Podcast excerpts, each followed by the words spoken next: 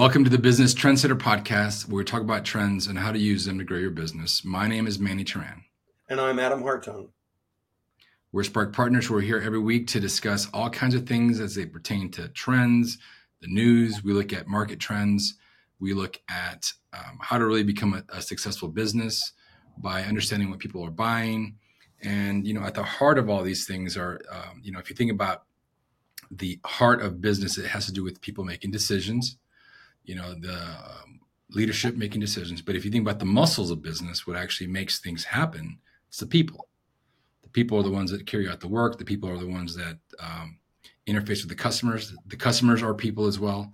So i think this whole topic especially as we as we are uh, cresting over the labor day weekend here it really opens up a lot of conversation about the changing landscape of the labor market uh, human we won't go into human resources per se but at least at the at a grander scale uh, things like unions things like ai how uh, ai is is beginning to really create some massive change and disrupt within the labor market. So let's start the conversation adam with respect to unions and what's happening with them uh, in uh, 2023 and beyond. Well as you know the union movement peaked back in the 1960s uh, it, it, in terms of generating more and more people into them, it peaked in the 40s, and then uh, the, the total number or po- working population peaked sometime in the early 60s, and it's been on the decline since. Um, but interestingly, we now have uh, two groups on strike. We have the writers on strike, and we have the actors on strike, and we have the United Auto Workers on the edge of a strike. And so they've been polling people, and they said, "Do you support the, the these people being strike going on strike, or do you support the employers?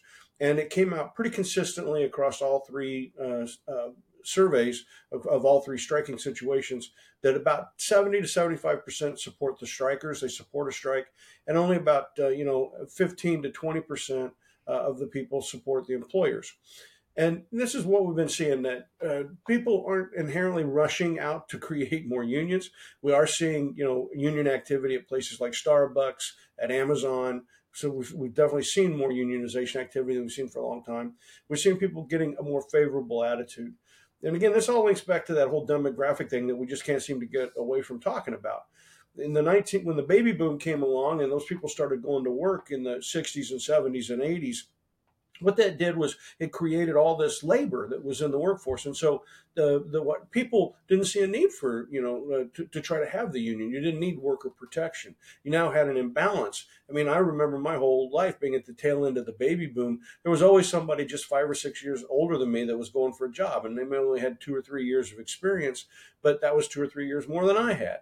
And the yeah. fact was is that we had plenty of labor. You know in those days we used to think you went back in the 70s and 80s people that ran corporations their average ages were in the upper 40s lower 50s and now, you know, we're seeing all these people over the age of 70 that are running corporations. Yeah. Two thirds of the U.S. Senate is over 70 years old, you know, and so what we saw was the, the, the, the, idea of a union went down because people wanted to work. There was too many workers. There was lots and lots of labor, and with lots and lots of labor chasing not enough jobs, then the unions were something that they were considered unnecessary, and right. so the unions went away. But now we've got that turned upside down, and we've talked about this over and again that the uh, young people, there's not enough young people for all the older people. And so what's happening is they're saying, hey, I have more control over my workforce and I have more control over what I'm doing, and I'm going to take advantage of that. And so we see them talking about strikes, and we see, and overall, people are sitting back and saying, "Yeah, you know that that's probably now a good idea." And it all can tie back just to the demographics, right? But we're seeing in things, you know, like the, the union and the striking. That's that's problematic. I mean, there's no doubt about it. But at the same time, you know, there's over 100 million square foot of, of office space sitting around empty these days. And that's because people are saying, hey, I'm not willing.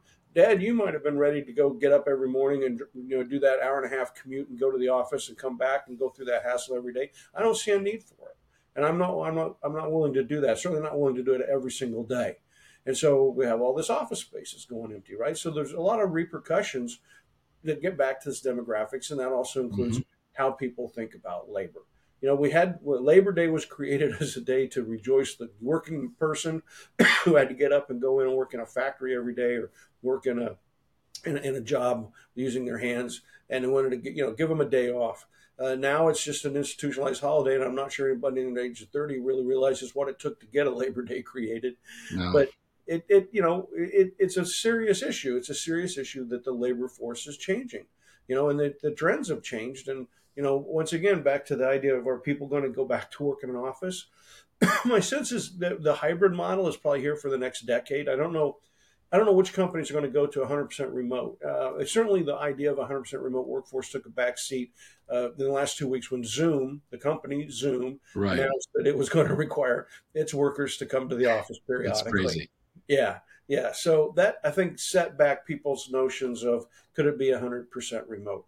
Uh, so I think we're now pretty well tied to hybrid, but some of these other corporations where you have these older people running them are trying to get everybody in the office every day. And I, the one I pick on consistently is Jamie Dimon running JP Morgan Chase, the largest bank in America, saying he wants everybody back in the office. Well, Jamie Dimon is 67 or 68 years old and he's got grandkids, right? And so the idea is do you really know how people operate in the real world, mm-hmm. Jamie, when you've got seven houses and you've got private planes to take you wherever you want to go and helicopters to move you around and you know and you never drive a car because you've got a fleet of drivers that take you places. Do you know what's going on in the world? And i think we have a problem where a lot of the senior people that really that make decisions in big organizations aren't that well in touch. On the other side of that is an idea of trust and you know like i said when there was not enough jobs and we were working trying to find a job all the time then we didn't really question whether or not we should trust our leaders. But but a lot of stuff has happened in the last 15 years that have caused people under the age of 50 to wonder if they can trust these leaders.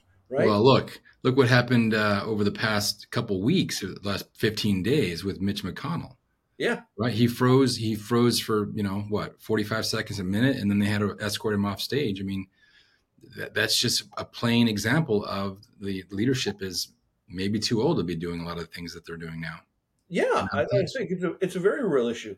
And and again, I want to talk about you know how much can I trust these people? Well, polarization in politics has got some people wondering: Are you there because you're doing what you think's best, or are you there because you're just trying to mimic something? You know. And when watching this young guy Ramaswamy on a recent debate, presidential debate, where he effectively, you know, just spouted a lot of Trumpian type statements, made people wonder, you know, is this guy speaking for his generation and what he thinks is good for the country, or is he just trying to get the vice presidential nod on a Trump ticket?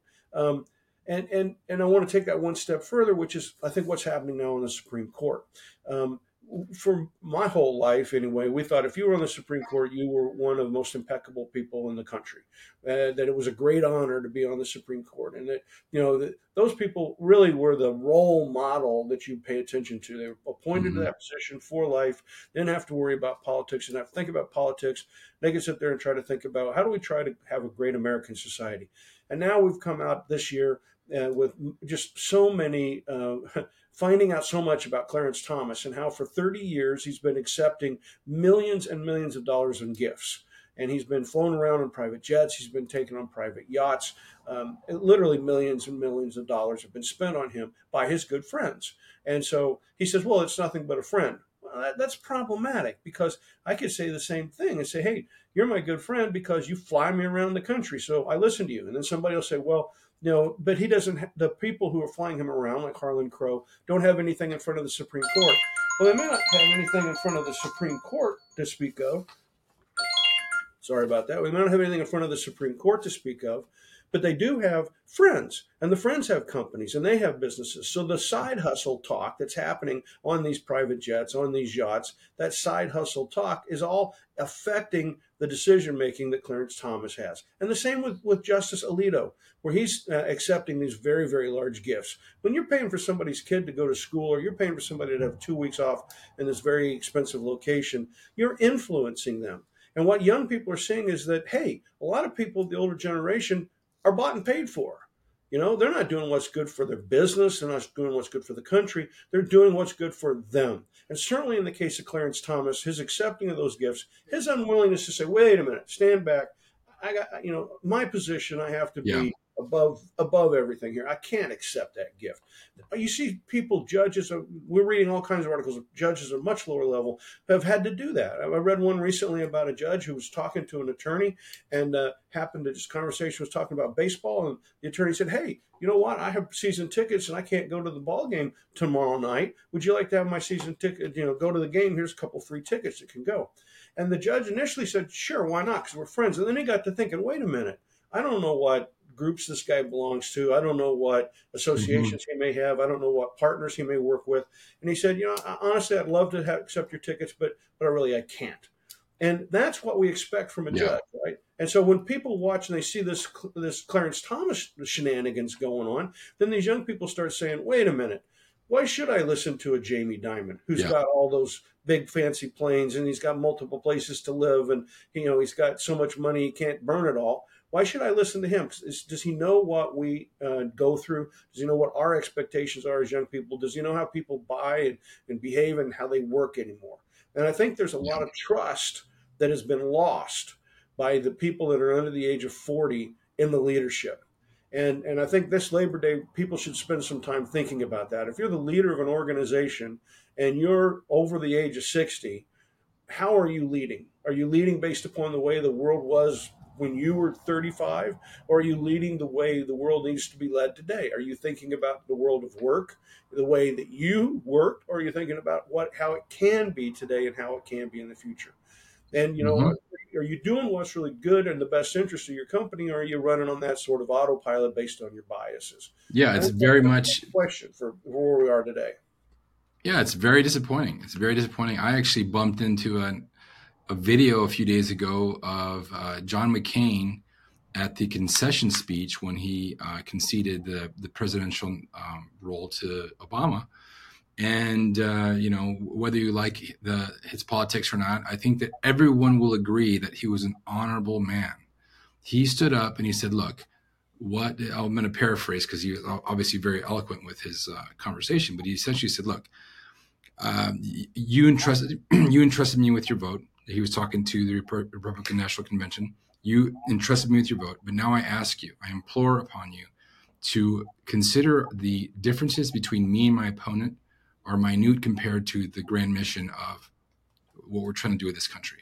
And I, I ask you not only to give your full support to him, but also to think about what it means to be an American. So he kind of brought it down to a, a new level of trust, as you mentioned and not a, you know of course we're all people that are making these decisions but we have a common bigger goal that we should keep our eye on.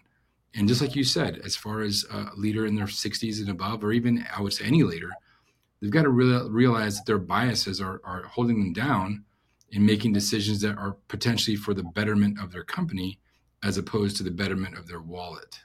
Right Right. I mean, uh, uh, to be quite honest, there's a lot of people that are boomers, people between the ages of 60 and 75, that probably should walk away from a leadership position and still stay in the company, but in a more operational role like you know if you know the business if you know how it works maybe you should become somebody that's running a warehouse or somebody that's doing more truck fleet management or perhaps running a process in the company like r&d or running a you know working in the marketing department around sales. And you know you may not have as good a touch with some of the uh, internet uh, tools and some of the implications of that but you could learn it again and you could bring in what you've known about customers and known about trying to create marketplaces but turn over leadership, the true leadership, the top, to people who are younger, right? And then give them a chance and an opportunity to lead into the future with the things that they know and be supportive. Um, there was a movie made a few years ago called The Apprentice, and the lead actor in it, you know, is this guy who had had a big job, and he ends up going to work in a company for free, becomes an apprentice, and he sits beside a couple of guys that are in their twenties, uh, and it's basically, you know, he, he didn't want to quit working, but he couldn't get a job, and so he took this job for free in a company. And uh, and over time in the movie, of course, naturally, you know, his insights become important, and people learn to have an appreciation for him. But that's what we need to start moving towards. You know, I've had certainly some situations. I had a conversation this week. Uh, one of my colleagues was asking me about some uh, work project, and I tried to be honest with him. I said, "Look, you know, I've had a real problem with ageism in the last couple of years. I've gone for some projects, and uh, I knew that I had the best proposal. I knew I had the most experience, but at the end of the day, it was given to somebody else because the two people making the decision were under the age of 50, and they simply said, "Look, we want somebody more close to our age rather than another one of those old guys." And I kind of felt bad about that. I was kind of, like, you know, I want one of those people that have been making some of the bad decisions. Yeah. But on the other hand, you know, the, the, I think we need each other. Is what I'm trying to get to. The culmination of this is you need the workers, but we can't assume that just because we're older we get to be the boss. And I think that's another thing that's changing in the labor market is that we have to be willing. I had a conversation a week ago with somebody. I said, "Hey, I said, uh, you know, I could go out and do consulting, regular consulting, like somebody maybe been in the business for five or six years. I certainly have all those skills. I certainly have communication skills and how to use PowerPoint, Excel, Word, all the things that go with that." I said, "But you wouldn't put me in an office where I was working beside somebody who was 35, let's say, and we we're both working as consultants." You wouldn't accept that as an opportunity, even if I would accept it. So if I'm saying, "Hey, I'm ready to go work," I'm, I'd be happy to have an opportunity to just get down and work as a consultant every day, not be in a leadership position trying to sell clients or any of that. Would that be acceptable? And it was struck me how uh, how he was affected by that. That his position was kind of like he couldn't imagine me working in his organization as a consultant even though he, he, said his number one problem was getting quality people, getting talented people, folks that could actually do mm-hmm. the work. There weren't enough of them. And I said, well, hey, there's some of us out there who are retirement age who don't want to retire, who want to work. Why wouldn't you put us to work? So that dynamic to me is something that we really got to start to think about. I think that some of the people that are older got to think about getting their butts out of there. I'm talking about the U.S. Senate, the Congress. You know, we're seeing some of these people that are not able to show up for work and work effectively. And I'm not just picturing on Mitch McConnell. On the other side of the coin, you got uh, Feinstein from California, who clearly isn't up for doing the job, right? So we need we need these leaders to start admitting that it's time for them to walk away. I mean, literally walk away. Um, we're probably going to have a terrible election. It looks like we're shaping up to have an election where the two candidates are the least desirable candidates, you know, because both of them are well over 70 years old. And, and it's disappointing. It's disappointing that the people that are in those leadership positions, why, I don't understand why a, a Joe Biden, uh, two years before an election, wouldn't scan around his own party to try to find somebody who's very, very electable and yeah. say, look, you know, let, let me get, let me throw my support behind you, and then you know I'll work with your administration after you get elected.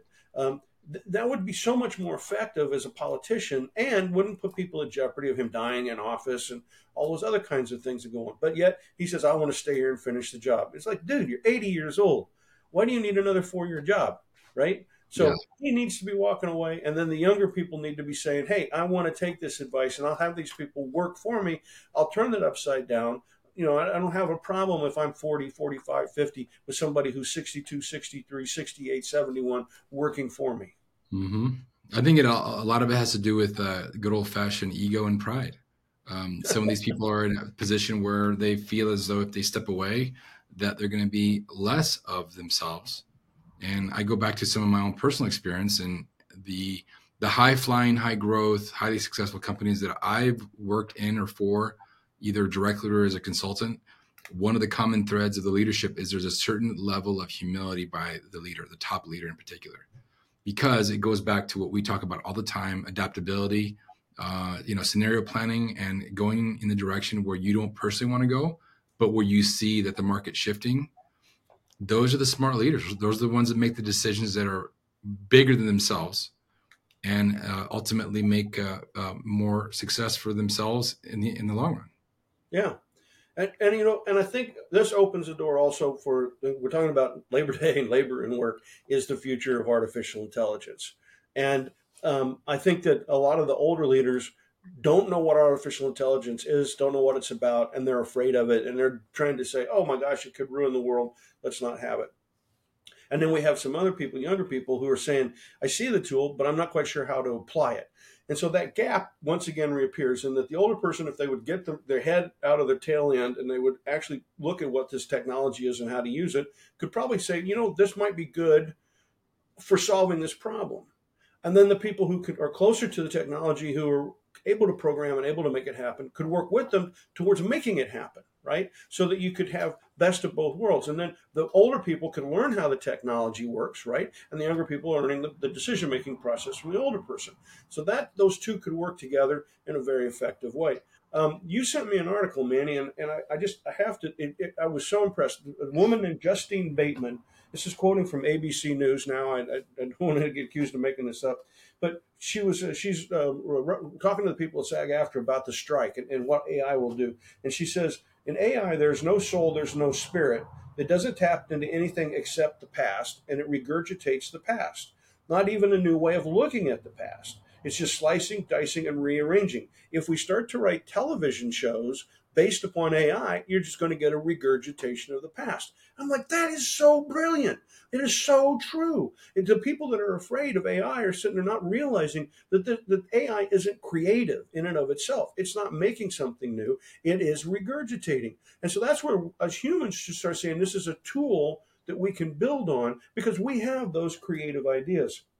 And you know, the quarter again. If you turn a blender on without anything in it, it just spins. That's generative AI. You've got to put something into it. So you have to feed it something. And what you feed it determines the outcome. And then I love this blender analogy because if you turn on the blender and you just throw stuff in, are you going to have something worth eating? No, of course not, right? I mean, let's throw in some beets and a little ketchup and maybe a hunk of meat and well, what you got? You got garbage, right? right? Garbage in, garbage out, even if it is AI. And so the point here is that these generative models, and you go back to look at NVIDIA and what they do, a lot depends on being smart about how you program it, smart about how you use the AI. And so that is where having some experience brought to the technology and technology brought to the experience becomes really, really powerful. And, and I think it's going to be, you know, I, again, I, this Justine Bateman person. I think you know who she is, by the way. Actually, I don't. okay, so back in uh, the '80s, there was a uh, a show called Family Ties. Oh yeah, I remember that. Yeah, with yeah. Uh, with Michael J. Fox and so forth. Yeah. She was she was his sister in the show. Oh, okay. So black, she's black hair. Actor, the actress had black hair, right? Yeah. Yeah, yeah. And so her, just one of her other things, and I, I respect her for a, a couple different reasons one of the other things that she says is she's 100% against any body altering you know uh, botox or uh, surgeries or whatever. She's not judging it. She's not saying if you do it it's bad. She's saying that for herself that she wants to grow old gracefully because that's just the process. That's just the way things go.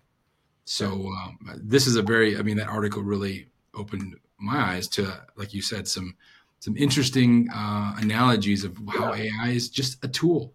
It's yeah. just another tool. You know, I, I, knew this, but I think the way she expressed it is what's so powerful. That the idea of it's a blender. What you put in makes the difference. You know, um, I guess I could imagine cooks a long time ago when they used to have to, you know, you you cut everything up and then you put it into those old fashioned ricers and you had to sit there and push it through the ricer to try to get it to a blendable product. You know, now you just throw it in the blender and goes. You wouldn't go back and, and use the manual tool when you have a power tool that does it does a really good job. And so her ability to equate AI to the blender, I think, was just a stroke of genius. And I think people need to take that back to their jobs now here in 2023. They just start saying, wait a minute, it's a tool. The tool can't be any better than the operator. And I need to learn how to be a better operator how might I do that? I might do it myself from the basics, but another way is to meet some people who already know how to use the tool and spend some time around them. You know, if you think about if you've ever learned to use a power tool or think about tools you've learned in your life, a lot of times there was somebody who was an expert and you went to the expert and they demonstrated the tool, right? Uh, look at Home Depot demonstrations going right, or you turned on the the the uh, the uh, PBS station right? And you watched Old Yankee Workshop to learn how to use a router, right? And so age doesn't matter at that point. There are people that have expertise on the tool, and then everybody can learn from it. And that's what we need to see going forward. I think people that are working in the workforce today need to understand how their jobs can change. I, you know, I'm not negotiating for SAG-AFTRA here, but it's uh, just quite clear that these tools are important. Um, when I read that, I was reminded of a Tom Hanks movie named Polar Express uh, that was made, I think, a couple of decades ago, maybe a little longer. But if you, people don't recall this movie, it's it's an it looks like an animated movie when you watch the movie. But what they did was they had the actors put on suits, and the suits had a lot of electronic dots on it, and then the actors would move, and that created the characters. So when they wanted to show the character walking across the top of a train, Tom Hanks had on this suit, and they put a fan on, and he leaned forward and he walked. Then what they got was an animation that was very, very lifelike looking. Okay, and uh, so that movie, I happen to enjoy the movie Polar Express, and and a lot of people enjoyed that movie. That was artificial what you had was you had the combination of an actor and his ingenious, you know, his genius about how to portray a, a, story and how to act. Then you had instead of somebody him just using his mouth. You had him acting, and then we turned it into animation. So then behind the animation, you could Right. have the scenes of sleet and snow and all this stuff going on. That that that in a way was an artificial intelligence made movie 25 years ago, whenever that happened. Would we want to stop that? No, we don't want to stop that. When you No. can use these technologies to make a piece of entertainment, you should. Don't try to block it. But but at the same time, recognize the impact. If you've been making a living as a copy editor, rereading copy that somebody else did, there's going to be a lot less demand for that because Mhm. computers can do that for you, right? So if what we're doing is checking the language, mm, that's a tough job to say you're going to be around for very long. But if you're actually part of the creative process, oh, then that's different. Now, yeah, and if you think about the another piece of Hollywood that that, in my opinion, really embraced technology, it's on the the, the graphic side, Yeah. the uh, the props people, right? I mean, there's a uh, this whole movement that happened what 40, 50, 60 years ago of using artificial um, animation and computer generated animation animation to tell a better story. Imagine these stories where you're blowing up a building. Well, yeah, you can do a small model and all that, but it's going to look really fake. Or you can program a computer to, do- to blow up that building, and it'll look real. Um, it's interesting that my, my sister in law is is in the um, in the Hollywood um domain, and uh, she actually did a um, a uh, documentary portraying those old school science fiction guys that would gals that would go you know the the masks and all the props and all that. And it's a it's a it's more of a of a throwback but obviously you can tell a better story by using these computer uh, generated images. Uh, it you know imaging itself I, was i got my start in imaging back at dupont years ago not my first start but anyway was, we did a lot of work and we created a lot of technology around how to and how to how to do things on a screen right? That now are every day. And this was pre-pixar for and uh, when we sold technology to pixar anyway the net the net of it is that graphics didn't kill the movies right? Automating graphics. So there used to be guys at Disney that drew animations one cell at a time, right? And I think you can still go buy these single cells from places and people hang them up as artwork.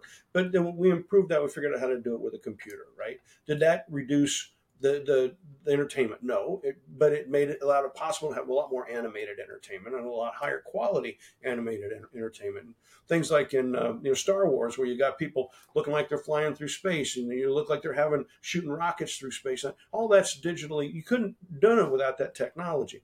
And I think that's what we need to start to understand is that AI is going to have that kind of impact on entertainment and everything else that we do. Um, and, and, don't be fearful of it for that reason. Uh, If you don't, just because you don't understand it, doesn't mean you should be fearful of it because it could have a lot of, uh, you know, a lot of good uses. I think there are places today that it, you know it's not a not a good use. Like for example, people are talking about trying to do healthcare diagnostics with AI. Well, that's extraordinarily risky because there's so many thousands of things that a physician looks at that's in the back of his mind. Like they just note that the, when the cus- when the patient walked in the door, they leaned to the right. And I didn't say they leaned to the right, but he noticed a weakness in the right side, which then caused him to have an indication for blah blah blah, right? That's Yeah. so diagnostics is still something that involves not only what you can answer on a series of questions, but things that are observable and that experts observe. You know, physicians, physicians assistants, nurses, all these people are they're collecting data that you it would be so hard to collect all that data and feed it into an AI model. So the AI model is likely to make a lot of mistakes. And you know, it's and also at the same time, all the data that goes into understanding, for example, drugs and biodrugs, how they work, the mechanism of action in these things is very, very complicated. And you, if you try to turn that into an AI model, we just don't have the basics of, of how that all works in a way that, that, that, AI could sort that out. So I think it's extraordinarily dangerous to apply it into, into those kinds of healthcare applications today. On the Yeah. other hand, doing simple things like monitoring through something like a watch my heart activity during the day to then send me an alert to say, your heart's beating way too fast, Adam. That's a pretty good application, right? Right. Because otherwise, I might like likely wouldn't know. So, artificial intelligence will find its way into everything, but it's going to start off solving the problems today that are the problems for which the data sets make sense. Like I said, the problems where you know you put it in a blender, we need the blender to, to chuck it up and get us an answer. Well, there's there, there's plenty of those questions out there, plenty of those problems that we should work on. And I don't think people, when they look on Labor Day, they shouldn't say artificial intelligence is the technology that's going to kill labor. I don't believe that to be true at all. It'll open the door for more products, more services, more ways to mm-hmm. service the customer, and it'll just change work. Very well said, Adam. And with that, we'll we'll uh, conclude this podcast. I think it's a good example of, of what's happening in the labor market, and uh, we invite you to, to write to Adam and I. We're always interested in hearing your thoughts. Manny at sparkpartners.com, Adam at sparkpartners.com. Lots of exciting things happening on our side, and we look forward to talking to you next week. Thanks, Manny. Cheers.